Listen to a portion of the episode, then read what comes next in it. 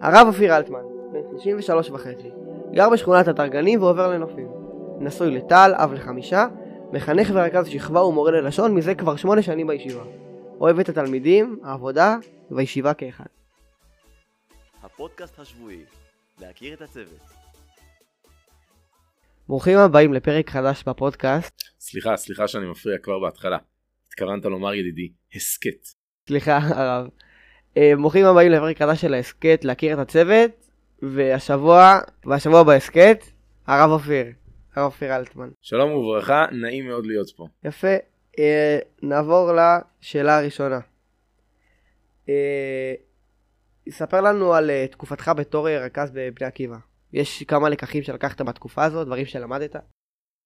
המון. לפני כתשע שנים הייתי אז אברך בישיבה, התחלתי בדיוק לנהל אז קייטנה, וראיתי שמחפשים מרכז הדרכה בבני עקיבא, אמרתי בשביל הצחוק, בשביל הספורט, נשלח, נשלח קורות חיים, הזמינו אותי לראיון, התארך לשניים, לשלושה, התקבלתי יומיים שלושה למחרת, והייתה שנה מופלאה, אומר לעסוק רק בחינוך, לא להתעסק במשמעת עם תלמידים, לא להעניש שום דבר, אך ורק להתעסק בחינוך ובהיבט רחב מאוד של מחוז דרום, מחוז שלם, הכי גדול גיאוגרפית, מאות סניפים, אה, אלפי חניכים, מאות צוותים, וממש לעזור לכל אחד ולכל אחת להיות המחנכים הכי טובים שיש, גם מגיל צעיר. אה, אתה רואה את העניין הזה של אה, בני עקיבא כערך חשוב כיום? אני חושב שתנועת נוער זה אחד הדברים הכי מבורכים שיש, כי הנוער הוא זה, שמלו... זה שמוביל ומלווה את התנועה. זה נכון שיש אה, מבוגרים, יש רכזים, רכזות, יש קומונרית שהיא סוג של נוער בפני עצמה, אבל כל דבר שקורה מתוך הנוער ובאמצעותו הוא דבר מאוד מבורך. כמובן אין לי העדפה לתנועת נוער כזו או אחרת, כל אחד צריך להחליט בעצמו מה הכי נכון ומתאים לו. אה, אבל יאללה בני עקיבא. אה, מה דרך החינוך שאתה מאמין בה ומיישם אותה בעצם על התלמידים שאתה מלמד? הייתי שואל את התלמידים את השאלה הזו, והם ידעו לצטט בדרך כלל שלוש מילים שכתובות מעל הלוח שנמצאות בכל מקום, פשוט לקחת אחריות. בעיניי אחריות היא הבסיס לכל תקשורת אנושית, לכל דבר טוב שקורה, זה מתחיל מאחריות שלי כלפי עצמי, ולרציניים ולטובים לאט לאט אחריות שלי כלפי הסביבה.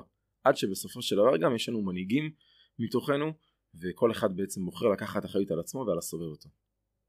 אה, למה בחרת להיות דווקא מורה ללשון? מאז ומתמיד, אימא שלי דוקטור ללשון, סבא שלי הוא גם דוקטור ללשון וכתב ספרים בתחום. מאוד אהבתי את השפה העברית, גם כילד וכנער וכמבוגר, וחיפשתי כלי נוסף מעבר להיה לי ברור שאני אהיה רם שמלמד גמר, רציתי גם מקצוע שמשתלב עם זה, ואני חושב שהשפה שלנו היום היא דלה למדי, אנחנו קוראים בעיקר כתבות ספורט ועוסקים בסרטונים ברשת החברתית, אה, פעם זה היה ספר הפנים, היום יותר באינסטגרם ובטיק טוק המוזכר לשמצה. ואני חושב שהשפה שלנו צריכה להיות עשירה, היא מבטאת תרבות, מבטאת יופי, אין אף עם בעולם שיש לו שפה כבר כל כך הרבה שנים, אלפי שנים, ושפה שכמעט הלכה לאיבוד, חזרה וצצה, ואנחנו מחיים אותה בכל רגע ורגע. בעיניי זו ברכה גדולה, וחוץ מזה התלמידים שלי אוהבים ללמוד לשון, אני מקפיד לכתוב להם כל פעם, כמעט כל פעם על הלוח בצד שמאל, איתי את התלמיד שלי בלשון, מה אני כותב שם? אתה יכול לספר לנו? כיף ללמוד לשון. איזה כיף ללמוד לשון, בשלב מסוים אני מאמין שזה מחלחל, או שהשיעור מסתיים. אה, בעבר אה, לימדת בעיקר אה, כיתות גבוהות, כאילו בכיתות ט', י', י"א, י"ב, ואחר כך היה לך מעבר לחטיבה, ללמד, לחנך כיתות ז' וח'. אז מה, ספר לנו טיפה על המעבר. המעבר האמת שהוא כפול, כיוון שאתם קצת חדשים עוד בישיבה, אני התחלתי בחטיבה, התחלתי מחנך ומורה ללשון בכיתה ח', לאחר מכן עשיתי שני מחזורים רצופים ז'-ח', ואז המשכתי עם המחזור אל התיכון, ט' וי', וחזרתי שוב לחטיבה בשנה האחרונה. אני מאוד רואה ברכה ביחס שיש לתלמידים שצולחים את השנתיים החטיבה ומגיעים לתיכון, אבל לפעמים הפער הזה קצת מורכב. כדי לגשר על הפער הזה, אה, התחלנו איזושהי תנועה של מחנכים שממשיכה עם המחזור מח' לט', ולאחר מכן בתקווה חוזרים שוב לחטיבה כדי בעצם לייצר את הרצף, לייצר שפה משותפת, כי יש לא מעט הבדלים בין החטיבה לתיכון. חלקם נגזרים מזה שחבר'ה בחטיבה זה בגיל מסוים, החבר'ה בתיכון הם בגיל אחר. יחד עם זה צריך שכן תהיה שפה משותפת ואחידה כדי לעשות את הדברים. אני כן יכול להגיד מפה אני אשלח דש חם או חמה רבותיי. לכאורה צריך להגיד דש חמה כי זה דרישת שלום חמה, אבל דש זה שם בעצם בנפרד של זכר. אז אני רוצה כן למסור לכיתה שלי, בתקווה שהם יקשיבו לזה, שכיתה ז' אחת, אני מחנך אותם מתחילת שנה, מאוד אוהב אותם, מתוקים במיוחד, ואני... הלוואי שדרכינו לא ייפרדו כל כך מהר, מה שנקרא.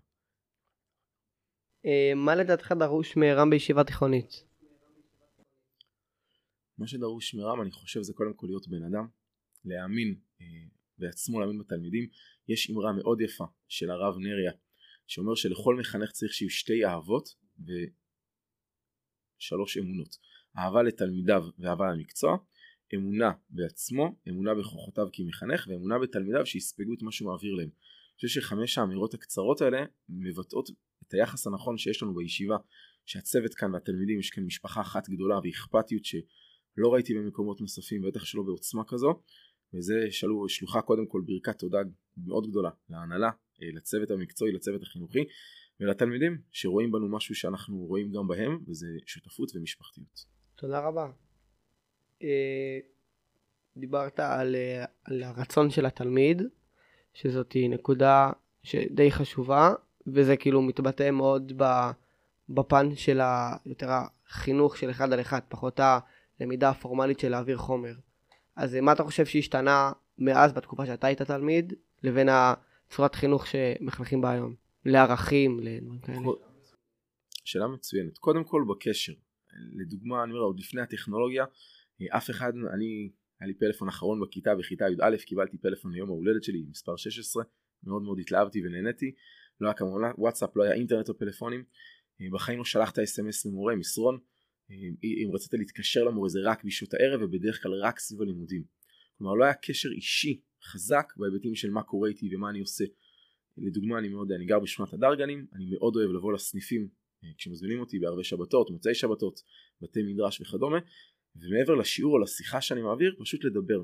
אני יכול להגיד שבתור תלמיד כמעט ולא שאלו אותי שאלות אישיות, איך אתה מרגיש, מה עובר עליך, מה חשוב לך בחיים, ובתור מורה ואצלנו בישיבה במיוחד יש קשר מאוד מאוד חזק בין התלמידים לבין הצוות ובעיניי זו ברכה כל כך גדולה. יש לה גם קצת חסרונות לפעמים אבל באופן כללי זו ברכה מיוחדת וחשוב לשמר אותה. אה, דיברת על כך שאתה בא לסניפים ועובד הרבה עם נוער אז אה, בחג האחרון שהיה בחג שבועות העברת פה שיעור בישיבה על גדולתו של רבי חייא. ספר על אדם שאתה מעריך והוא כאילו מעבד בשבילך השראה ודוגמה. בשמחה אני אתייחס רגע לדמותו של רבי חייא בדרך כלל כשמדברים על טכנולוגיה ועל חדשנות ישר קופצים לחפש את הדבר החדש לאו דווקא שהוא באמת מוצלח וטוב. רבי יחיא שחי בעצם לפני כאלפיים שנה חידש משהו מאוד בסיסי ומהותי התלמיד הוא המורה כלומר הוא היה מגיע לעיירות מלמד 11 תלמידים חמישה חומשי תורה שישה סדרי משנה אבל לא את כולם כל תלמיד היה מקבל ספר אחד חומש אחד סדר אחד. ולאחר מכן התלמידים היו צריכים ללמד אחד את השני כנקודת מוצא של לקחת אחריות ושהעולם הרוחני של כל אחד ואחד זה נמצא אצלו. עכשיו אתה שאלת על, ה...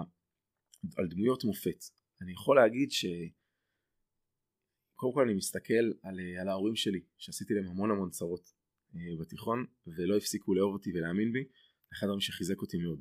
אם אני מסתכל על התחום החינוכי אה, קודם כל כאן בישיבה אני חושב שהנהלה הרב ניצן הרב אמיר והרב דוידי הם שלושה אנשים אה, נפלאים ומיוחדים ולכל אחד יש את הסגנון הניהולי שלו וכל אחד מלמד אותנו משהו אחר. כשמסתכלים ממש על מסירות נפש מסביב בעיניי זה, זה לקחת אנשים שמוכנים למסור את הנפש לחינוך זה יכול להיות בבית זה יכול להיות בבית הספר אני חושב שאין דבר יותר מופלא ממחנך שעוסק בזה עשרות שנים לא מתקדם לתפקידי ניהול, פיקוח, לא עובר בית ספר, כלום, נשאר באותו מקום רק לחנך או להיות מורה מקצועי כמובן זה הדבר הכי נכון והכי משמעותי שיש בהקשר הזה אני גם מזכיר את אמא שלי ש-34 שנים הייתה המורה ללשון ולא ויתרה לתלמידים שלה גם כשהם עשו לה צרות ולימדה אותם עד הסוף. אה, אתה גם מעביר שיעורים דיברנו כאילו אה, על המפעלים של תורה נוער דברים כאלה. אני אגיד לך מה אני עושה כשאני מגיע לסניפים. בדרך כלל אני אשאל אותם מראש את מי שהזמין או הזמינה אותי מה מעניין את החבר'ה, מה הנושא שאתם רוצים, כי לפעמים חסר לי שאין איזה, מזמינים אנשים ופשוט תדברו. אני כן רוצה שתהיה איזושהי הכנה לפני ושידעו גם לקראת מה באים. אחרי חצי שעה 40 דקות לכל היותר, אני לא חורג אף פעם אה, מזמנים כאלה, אני משאיר זמן פתוח לשאלות. לדברים שרוצים לדבר עליהם, בדרך כלל אחרי 20-30 דקות אני אומר, אני רואה שככה המעגל אה, מת, מתמעט ואנשים רוצים את הזמן לעצמם, אני מסיים באופן רשמי פעם נוספת, ולאחר מכן אני נשאר לשיחות קטנות עם הקבוצות של הבנים, של הבנות, ואני אשאל אותם מה חשוב לכם, מה מעניין אתכם, מה פגש אתכם בשיחה היום, ולהכיר את העולם שלהם, ולנסות ולפעמים לעזור, להתוות דרך, רק להקשיב. ואני אומר שאחד הדברים שלפעמים חסרים לנו זה ששיעור הוא שיעור מקצועי בבית הספר. יש לך חומר שאתה רוצה ללמוד וללמד אותו, אבל לא תמיד זה מה שעכשיו הכי נכון לתלמידים. אני אוהב שיש איזשהו איזון בין מתי אני בא להקשיב, מתי אני בא לשמוע, ולא פחות כמורה, מתי אני בא ללמוד מהתלמידים שלי או מהאנשים איתם אני נפגש. אגב, בדרך כלל בסניפים אני לא יוצא לפני השעה שלוש לפנות בוקר. מואה. וזה רק בגלל שיש תפילת שחרית לאחר מכן ואני רוצה שגם הם יגיעו. יפה, יוזמה מבורכת. אמ, כל תלמיד של הרב אופיר יודע שיש שיר אחד ש... ארץ צבי. בדיוק, השיר ארץ צבי. ברגע שאתה משמיע אותו לרב אופיר, זהו, הוא משתנה, מתחיל, מתחיל לקרות משהו. אז אה, ספר לנו, למה, למה דווקא השיר הזה, לאיזה מילים אתה הכי מתחבר בשיר? זו שאלה נפלאה. השיר הזה הוא קודם כל שיר שמבטא בעיניי את היכולת להאמין בעצמך, להעז ולעשות משהו שאף אחד לא חושב שאתה יכול. למי ששכח, השיר הזה בעצם מתאר את מה שקרה במבצע אנטבה, שלאחר מכן קיבל את השם מבצע יונתן. חטפו למדינת ישראל אה, מטוס שלא רק שלה, ו-100, אני חושב 124 אזרחים. כל מדינה אחרת כשנמצאת כל כך רחוק הייתה מוותרת מיד, מתחילה במשא ומתן, מוציאה כסף, אולי מוותרת ומרימה ידיים. מדינת ישראל לא, למראית עין היא ניהלה משא ומתן, במקביל תכננה מבצע צבאי מורכב, שלא לא נתאר אותו כרגע, מורכב מאוד, הוציאה אותו לפועל, ועל אף המחיר הכבד ששילמנו, ההצלחה הייתה מיוחדת ומדהימה. אני מאמין בתלמידים שלי, בישיבה בכלל אנחנו מאמינים גם בהשם שנותן לנו את הכוח, וגם בתלמידים ובעצמנו. והשיר הזה מבטא את האמונה שלנו להעז, לשנות ולעשות דברים מופלאים. השורה שאני הכי אה, מתחבר אליה בשיר זה אל הכרמל והמדבר. כי יש, בש... זה מדהים שבארץ ישראל, ארץ קטנה כל כך, יש את כל סוגי הנוף. יש לנו את החרמון, יש לנו את המדבר, יש לנו ירוק, יש לנו צהוב. ובעיניי זה איזשהו תמהיל של גם אנשים. עם ישראל חולק בעבר ל-12 שבטים. אה, אולי גם נחזור לזה בהיבט מסוים, אבל באמת נקודת הייחודיות של כל אחד ואחד. ובשיר הזה מבטא גם את הכרמל והמדבר כי יש משהו בארץ ישראל ורק בארץ ישראל שיכול לקרות. אז כשאני משמיע את זה לתלמידים שהם לא תמיד שמחים מזה, אני תמיד שמח מזה, לאט לאט זה מחלחל. מי שמקשיב לי גם בשיעורי, גם במבחנים בלשון לפעמים אני נותן את זה כבונוס אז כדאי להכיר את המילים היטב מי, שמק... מי שרוצה וכמו שאמרתי מבטא את הקשר לארץ ישראל, לעם ישראל ולתורת ישראל. תודה רבה. דיברנו על העבר, על התקופה שלך בתיכון, דיברנו על ההווה, על מה שאתה עושה בישיבה בכל התחום של החינוך והלמידה. אז אה, בוא נעבור לעתיד, זה מה שנשאר בעצם. מה היעדים הבאים שלך, שאיפות לעתיד? היעד הבא שלי זה לנהל, לנהל בית ספר. אני רואה את עצמי מנהל בית ספר, מתישהו בעתיד, הקרוב או הרחוק, ולקחת את כל הדברים הטובים שספגתי כאן בישיבה, שלמדתי מהתלמידים, מהחברים, מההנהלה, כל כך הרבה דברים, לקחת את זה קדימה לבית ספר שאני אוכל לנהל אותו, לעצב אותו, לדייק את הדברים שם אה, ולעזור להם להתקדם. אולי אפילו זה יקרה כאן, אולי במקום אחר, לאלוהים פתרונים.